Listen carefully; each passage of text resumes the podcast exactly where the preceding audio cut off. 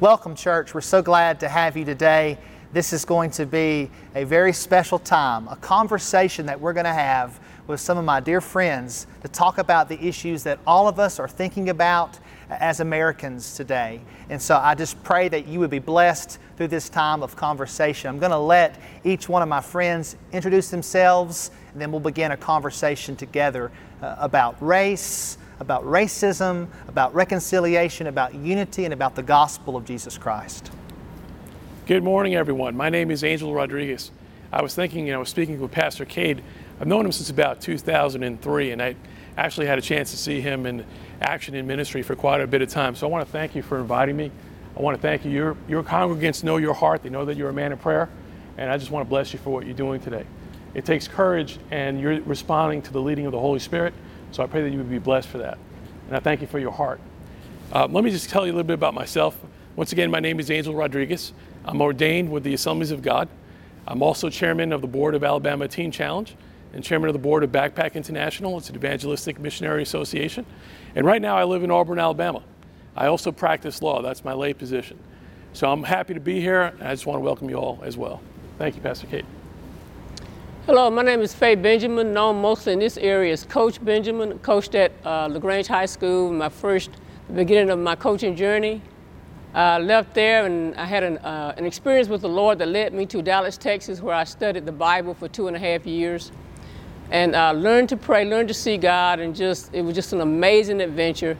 Then I left there and I joined a group called Youth with a Mission, YWAM. And we traveled all over the world with the gospel of Jesus Christ. And somewhere in that time when I was working in a third world country, the Philippines, on a garbage dump, it's like I heard God's voice saying it's time to come back to America, which I did not want to do. But after wrestling with God and understanding that He always wins, I ended up back in Troup County, and I ended up as the head coach, girls basketball coach at Troup High School. I was there for approximately 21 years. And after that, I went to Garden Newman, where I retired in 2014. So I'm now a retired teacher and a retired coach. And I would also like to say to you, this event right here is a dream come true for me. I have prayed this for years, that there would be unity in the leadership in the body of Christ. And today is the first step of that dream coming true for me. So I thank you very much, Kate. Amen. Amen. I'm Kevin Dunn. I've been a resident of LaGrange, Georgia, probably about 20 years. God has afforded me the privilege to be a volunteer out at West Georgia Hospice to sing to hospice patients, and I'm so thankful for that. I have 5 children, and I'd like to thank Pastor Cade as well. When Pastor Cade first came to town and saw some of the things that he was doing, he's definitely an out-of-the-box guy. I refer to him as a trailblazer, as a pioneer, because he's breaking through some ground, and he's tilling up some tough ground so that some good seeds can be planted, and they can grow in our community and harvest, and not only in our community and throughout the world. So thank you for allowing me to be here today as well. Let's just begin our conversation. Let's go to the recent events in our nation. There's a long line, of course, but what really got it going here in Georgia was Ahmaud Arbery and his killing, and then just recently George Floyd. Just tell me your response, your immediate reaction to what took place, and what was the Lord saying to you in the midst of what took place in our nation, and how should we respond as the Church of Jesus Christ? I think for the most part, we've seen that this is something that's been simmering under the surface. Every several years, we seem to have an incident that arises, and it gets our focus back on the issue of race. But then we forget, and so it goes back to being what it is. And so one of the things the Lord has placed on my heart is the church. This is an opportunity for us to lead, because we see a void in leadership in our society. So why not us? Why not now? If we don't seize this opportunity, then we've missed it. My first pastor, David Wilkinson, said the biggest failure of the modern day church was the failure to address the issue of racism. We need to do that, but we've got to have that honest conversation, because we've also placed, one of the things the Lord has really burdened me with for the last several years is we place labels on ourselves that He didn't place.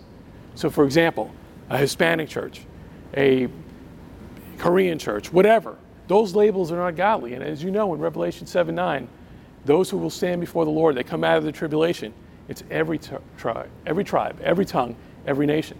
If we can't unify as a church then how can we expect the world outside of us to do it? And I know it's a tough conversation, and I know that we have preferences, but as brothers and sisters in Christ, our first preference has to be to follow what God's word says. And that's how we end the division. It's got to start here. And that's why I'm so excited to be here with you, because it's starting here today. And I began to watching some of the events that have taken place recently and throughout the years, you begin to really wonder where did all this come from? Seeds of racism were planted many, many, many years ago.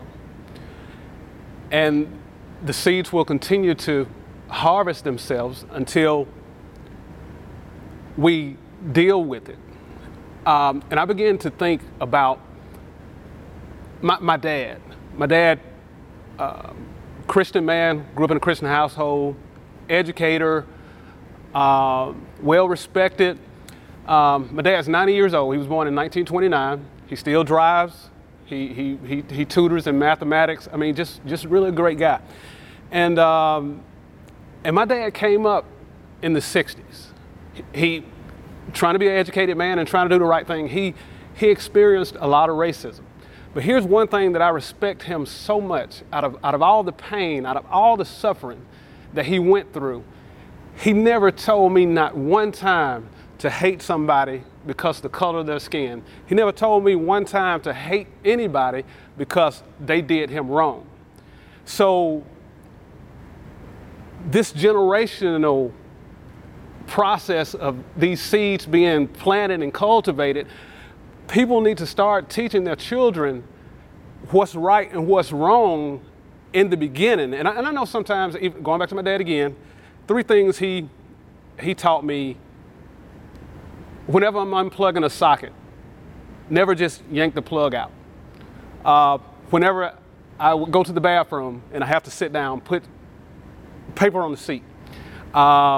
He also said, don't pull your shoes off without untying them. Those are just some basic things he taught me. I'm 52 that I still know, and I still do, and I don't think about.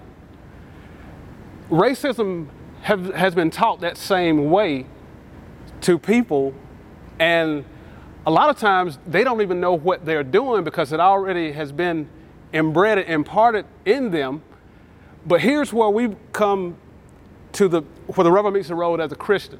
Just like sin, I have to ask God, okay, God, just like David said, create in me a clean heart, renew the right spirit in me. You have to be honest with yourself and but realize the problems and the sin that you deal with. And you have to ask God to pour these things down. But to make a long story short, we have to stop teaching this. We have to stop teaching this over and over again.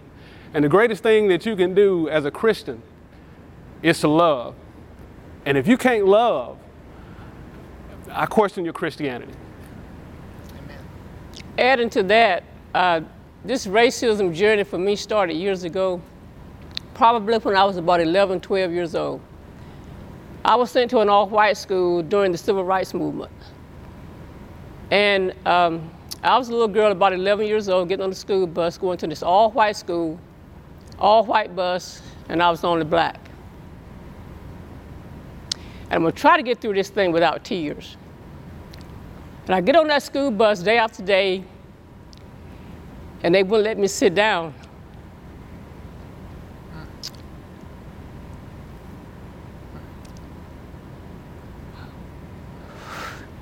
And you talk about bullying now. Bullying now doesn't outweigh the bullying back then.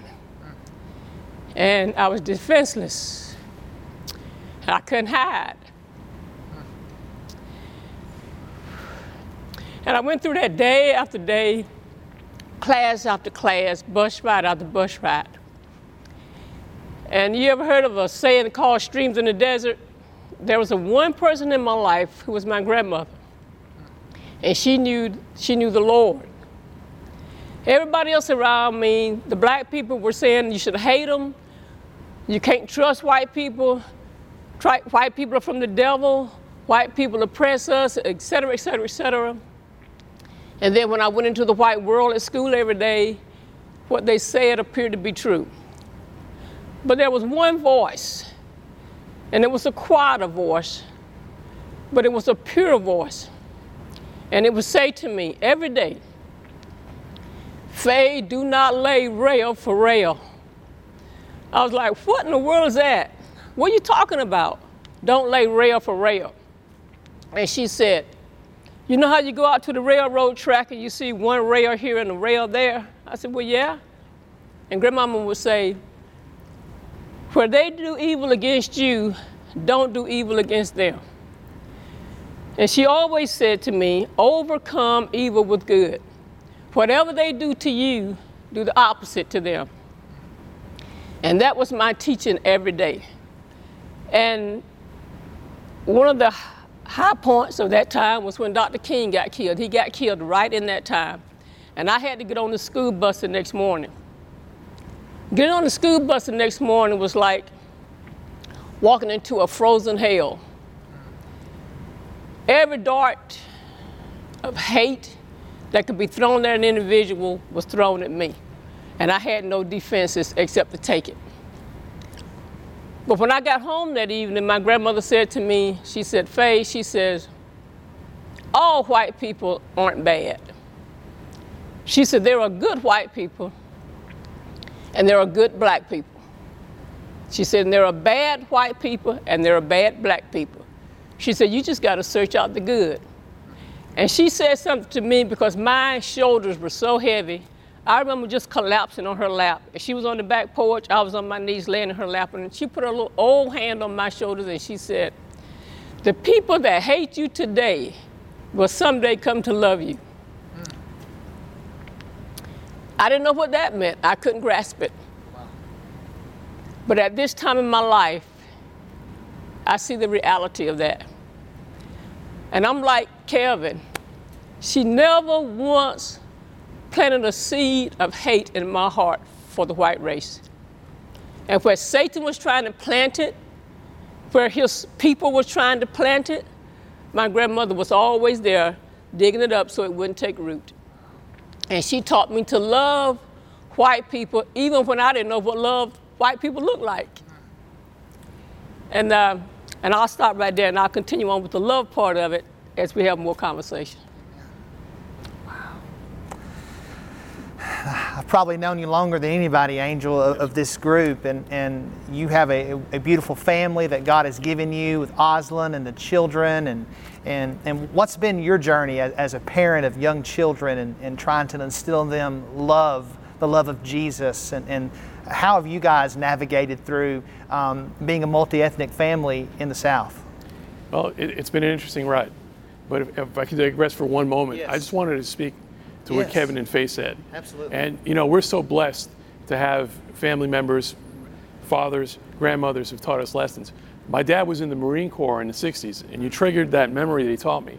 And he was here's a little skinny Puerto Rican boy from the inner city in Brooklyn.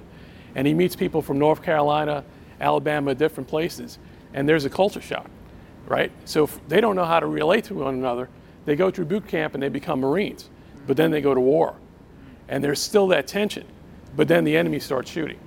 And all of a sudden now, they realize that their lives are dependent upon one another. In the body of Christ, when we realize that our enemy is out there, not in here, and we close ranks and we fight together, and my sister's life is important to me, and my brother's life is important to me, and my brother's life is important to me, things will change. But now we get to that question that you asked me. Yes. So it's been interesting because my wife is from Guyana, South America. So she's mostly has Afro-American features, South American features, a little bit of Indian, but she's clearly Afro. I'm clearly Latino if you look at me. And my children are a wonderful mosaic. But what's interesting is we've kind of gotten pushback from both sides. And so you add the dynamic of us coming from New York, and people are like, all right, you got a hippie lawyer from New York.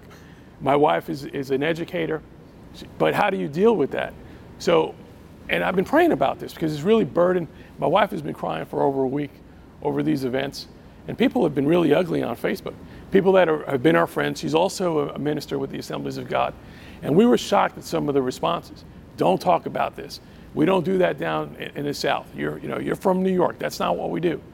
But my daughter, my 5-year-old daughter, asked me a question one day, and it really pricked my heart last week. She said, "Daddy, why do I look different than Josiah, my oldest son? And why does Jonah have a different color than Micah?" And I said, "Because God created you that way. Because he formed us in the womb, every one of us, and he made us special." And Genesis 1:27, as you know, says he created us male and female in his image. Yes. And so I'm created in the image of God. Faye's created in the image of God. Kevin, Cade. And if we look at each other through those lenses, then we're going to have a breakthrough. I'm not mad at my brothers or my sisters. I'm mad at the devil. And it's about time that we stand up as a church and say, you know what, we're taking back the territory because God gave it to us. And that's what I was thinking about all morning this morning. I was thinking about that the whole morning where you're addressing Angel. Because I see this thing as a mastermind that we can't see. Grandmama used to tell us back in the day, there are some people that just throw the rock and hide their hands. And that's what Satan does. He creates this mess, and then he hides. And we begin to blame each other because we can't see him. But his agenda has always been to divide races. And he knows exactly what strategy to use, what weapons to use, which buttons to push. He knows that by doing the stuff that we see with Ahmaud and that we see with Floyd, he knows what it's going to create. And his objective is to kill, steal, and destroy racial unity. But that's not the end of the story. Jesus Christ came so we wouldn't destroy it, but that we'll have abundant life. Amen. So my thing is, if we join up with Jesus the way the other people join up with the devil, and Jesus stands with us, we're going to have victory. Yes. It don't matter how many people side with Satan. It don't matter how many people react with the flesh and go out and destroy stuff. That can happen, but if the Church of Jesus Christ will hook arm in arm, male and female, black and white, Hispanic or whatever race, if we will join forces and Jesus Christ as our leader, we will overcome this. Yes. Now, Jesus say, when will the church begin to do what he finished? On the cross, he said, it is finished. He's done his part. When will we begin to do our part and unite, tear down our church walls, tear down our racial walls? Well, see, Jesus already broke these walls down. He broke it down on the cross, and he said, I'm finished breaking them down. Now, don't build them back up. Okay, so when we do that, when we have that realization, like you say, this is my brother, this is my brother, this is my brother. Satan is my enemy, not you. Satan has always been my enemy, not you. So when we recognize that we are each other's soldier mates, teammates, military troops, and Satan is the enemy, and we join forces with that in mind, then I believe we will overcome racism. Racism will have to march and split. Just like the Red Sea had to split when the children of Israel came, racism would have to split and let us through. Amen.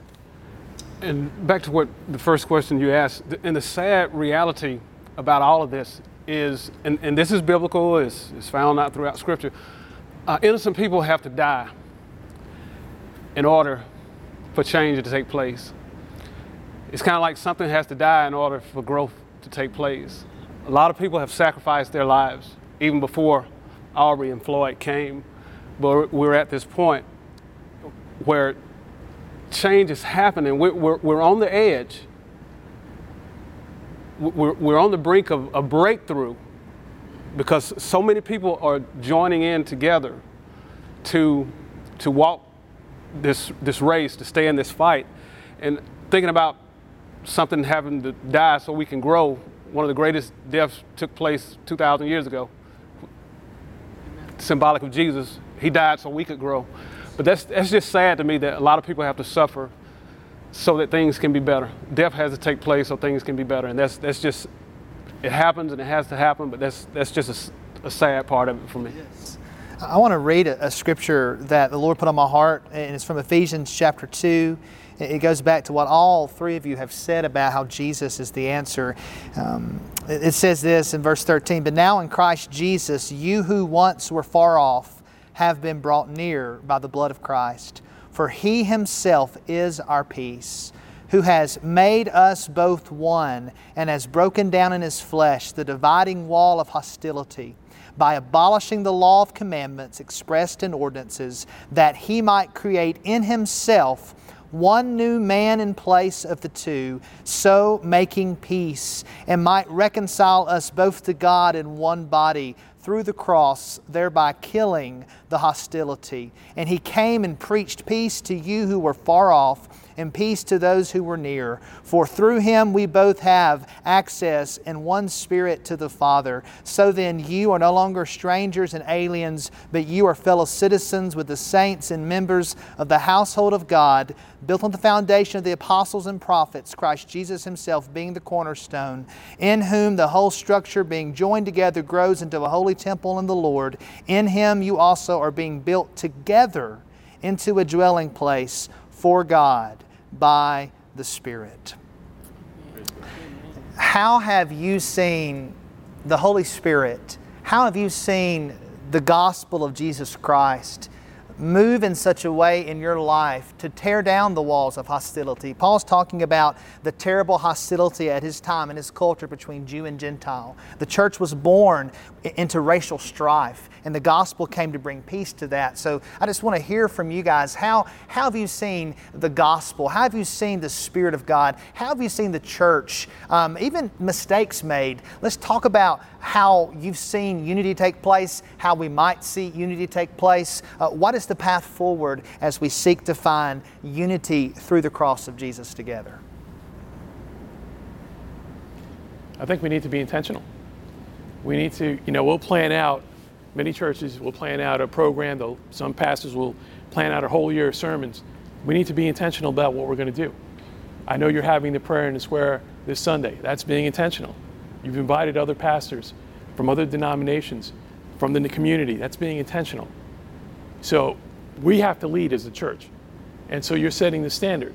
And that's part of the process. And I think as our congregants, it's easy for us to get up at the pulpit and say, this is what the gospel says, now go and do it. But remember when Jesus criticized the Pharisees, he said, you say one thing, but do another. But see, you're doing it. So you're setting that example. You're being intentional. And you're modeling the behavior for the congregation. And so those that follow you as you follow Christ will follow that example. And I think that that's the way to start. It's like James says, be doers of the word, not hearers only. We've got to all be doers of what we know the word says. That's the application of the gospel. You're right. Amen. Go ahead. One of the greatest benefits in my life was being a coach. I wouldn't trade that profession for none in the world. I don't care if I didn't get paid much money. God put me over a group of kids to coach in a very, what I would call at that time, unreceptive community. As the first black head coach of Troup High School, I encountered a lot of racism because I was that coach. And I remember one season I had a team of six white girls and six black girls. And I just noticed that I had a team half and half, black and white. And I learned through that experience that as a leader, I had to make sure walls of racism did not grow up in that group. That was my job. I had to carry myself in such a way and speak in such a way and preach in such a way that all those kids saw was that we were each other's teammates. We were a family. We won ball games because there were no walls dividing us. The white kids loved me and the black kids loved me, and I was everybody's mama. I was everybody's counselor. I was everybody's advocate. And I took that same principle over into the church. Sorry, Cade, but the pressure is on you. The church moving forward is going to move forward on your command. Can the black people come into your church and feel comfortable? Even if they aren't treated great in the congregation, will they be received by you? That's the biggest challenge. What kind of leader are you going to be to show your congregation what love in the Church of Jesus Christ looks like when it's interracial? That's the leader's responsibility. And if we aren't willing to take what goes with that, then we forfeit our right to be leaders. Wow. And I had to take it as a coach. And they shot bullets at me, all kind of, in the N-word, out loud, calling me the N-coach, I mean, all of it. And God told me one day, he said, no matter what happens, don't take it out on the kid. Mm. Their mamas and daddies called me all kind of names, and if I call them in here right now, they'll tell you they did. But God fixed this thing up where he said to me, you walk in peace with me, and I will cause them to walk in peace with you. Mm. And so some years later, I had several phone calls where parents called back and apologized. Mm. Because I learned to obey God's voice in the middle of the pressure to try to squeeze me out. And even on Facebook yesterday, when I was doing something like this with another group, one of my kids from back in the day wrote on a little thing on the Facebook comments I read last night, and it said, Coach Benjamin still saying the things she said to us 15 years ago. She never played the race card. She made us get along. Mm. And so to me, that principle has got to carry over in the church. God showed me something when I was in Bible school. He said to me one day, because I'm a sports person, athletic person.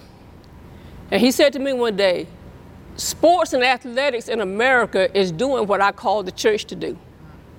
You put a ball team on a court, here comes the people, all races. And they get along because of ball playing, because of kids out there on the team. Well, you put the church in place, the right leader, the people should come.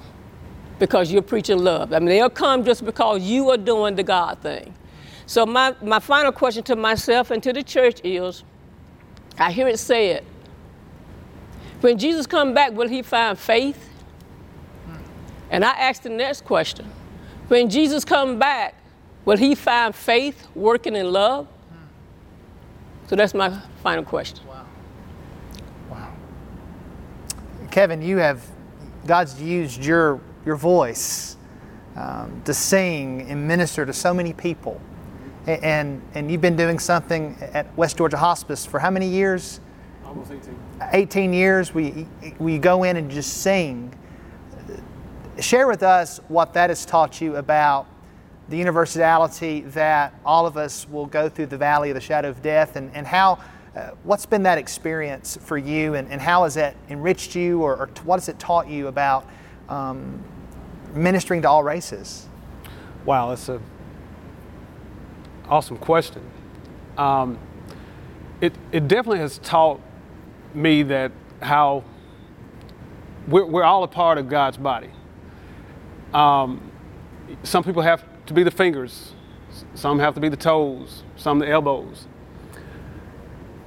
It taught me that everybody has something that they can offer to the body of Christ.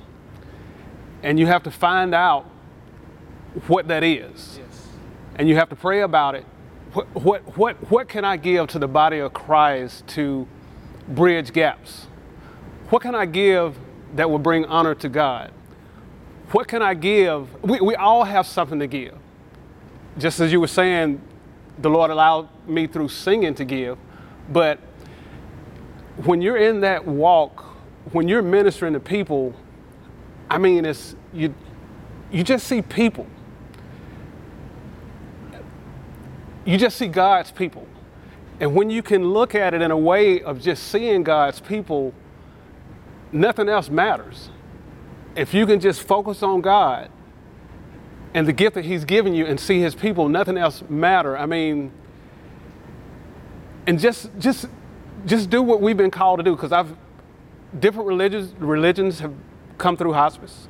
Not many, but there are a few who were not welcoming or not accepting, but it's okay. You still have to show love in spite of. You still have to show love. So it's taught me it's been fulfilling that God would, because of his grace and mercy, would use a broken down sinner like me to be used in this capacity. And many, many years ago, I had one of these dreads many, many years ago. And I'm like, nah, wouldn't be good for what God has called you to do. So about 10 years ago, and I was at the hospice at the time, and God released me. He said, I have your heart where I need it to be, so it really doesn't matter about your appearance. If we can get our heart right, That's good. And people can see us the way God wants us to be seen, nothing else matters. So I say all that to say it's just been a blessing, a privilege, and an honor. I don't take it lightly that God loved me so much that he gave me a gift to use for his glory. And color, race, religion, sex, it doesn't matter. It's all about ministering to that need that God has placed me to minister to. I'd love for any closing kind of words, anything that is on your heart that you just feel like you need to say to everyone that's listening, or say to even each other, to one another. Let's just close this time out with any closing thoughts just about any of these subjects: race, unity, healing, a path forward, the gospel. Let's just have a closing time of just sharing whatever the Lord brings to our hearts. I was having this thought the other day in my personal devotional. I'm not responsible for somebody else's heart, but I am responsible for my own. Yes. And so if I do what God's word calls me to do, and I'm obedient to him, then let the chips fall where they may. And so if we start reaching out, even, you know, we may be rejected. There are people who reject us every day. I mean, it may be in the business world or for whatever reason. And many times it's a bad motivation like racism. But that's not my responsibility. My responsibility is to be obedient to God and let the chips fall where they may. And so as we try to bridge the gap, eventually, in my two pastorates, I've been in somewhat city/rural situations where it's been predominantly a white congregation, but they loved me and I loved them, and they wanted to reach out. They just needed to find out how to do it, and so how do you relate to that, and how do you respond to that, and you know, will I be accepted if I extend my hand? And if I say I'm sorry, is that something that's going to take place? So we were in Lynette, Kevin and I were talking before, and my wife and I, we walked the neighborhood and we just wanted to knock on doors and invite people to come to church. And one woman opened up the door and she said, I've been waiting for years for somebody to come and knock on my door and just invite me to church. Church is across the street. I mean, we've missed it. We've missed it by like a mile wide. But that's okay, because we got to move forward. So let's start knocking on those doors and just inviting people to come. Amen. And they may say no the first time, the second time, bake them a cake. You know, if you're like me, you like to eat, they'll come. Eventually those walls will tear down when folks like yourselves keep on doing what God has called you to do. I'll try to make this real quick. And I don't know scripture quote for quote. I think it's 2 Corinthians 10:3-5 when it talks about pulling down strongholds. Yes. If you don't love, if you don't know how to love, it's a stronghold. You gotta pull it down. You gotta pull it down through prayer. If any type of sin that's present in our life that wreaks havoc and causes us not to be who God wants us to be, you gotta pull it down. It's a stronghold. Realize it, recognize it, and pull it down, because it's not right, it's not pleasing to God, and if you don't have love for your fellow brother, fellow man, it's gonna be a big problem. What I'm beginning to realize is that heaven does not discriminate, but neither does hell. Hell does not discriminate. So the church should not. And in all of my tenure of going through and having to deal with racial issues, I have learned that love is the greatest weapon in my arsenal. Forgiveness coming out of love has set me free. There was a time in my life for years, even as a Christian, I could never tell a white person I love them. It couldn't come out. It wouldn't come through my heart, and it wouldn't come out of my mouth. And even if I did, I couldn't say it. But when I was in Hong Kong with YWAM, they had some type of international conference, and one of the speakers was a black woman, and I think she was from America, from Georgia, I think. And I remember that woman getting up in the midst of that international crowd, and she had gone through some of the same things I had gone through. And she looked at her audience and she said, all my white brothers and sisters, I want you to know I love you. And that came into my heart like an arrow.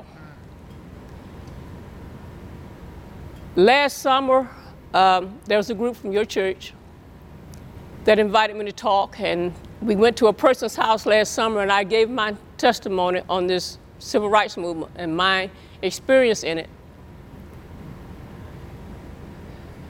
And at the end of that talk, the room was so quiet you could hear a pin fall. And the next words that came out of my mouth was I looked them in the face and I said, I want y'all to know I love you. And I was the only black in the room. And as we conclude this discussion, I want to look at Cade. I want to say, I love you, brother. Because I've learned that love is a decision. Jesus would not ask you to do something unless you had the will to decide to do it. And I have decided to love my white brothers and sisters in the body of Christ and go forward. Because when in the end, I want Jesus to say to all of us, well done, you've overcome, enter into my kingdom. To all of us. God bless you. Amen. How about we close together in prayer? Oh, Lord, we thank you so much for bringing together this panel. Lord, I thank you for Angel. Lord, I thank you for Kevin. I thank you for Faye. I thank you for giving them the words to share with all of us that have heard this message. Lord, it's a message of love. It's a message of the heart. It's a message of obedience. It's a message of being intentional and being doers of the Word of God. Lord, it's a message for pastors like me to lead by example. Lord, I pray that the church of Jesus Christ, that you would tear down walls that divide. Lord, I pray that we as your people would love one another and that the world would see the love that we have for each other visibly and that they would be drawn to this Jesus who brings us together as one. God, I pray that you break down the walls, those subtle ways that we're holding on to racism in our lives, systemically, in our hearts. God, that you just set us free of those, that we confess and repent of those sins. Lord, we pray for our country. We pray for our leaders. We pray for our military, God, for law enforcement, God. We pray for these families that have lost loved ones, God. We pray for your mercy and grace on our country. But most of all, God, we pray that we would respond. That we would respond as followers of Jesus. And that we cannot look at anyone and not love them, because Jesus loves us, everyone. For God so loved the world, he gave his one and only Son, that whoever believes in him shall not perish but have everlasting life. Lord, let us live the way of love, for we know your word tells us that love covers a multitude of sins. Have mercy, Lord. Lead us forward in faith, I pray in Jesus' name. Amen.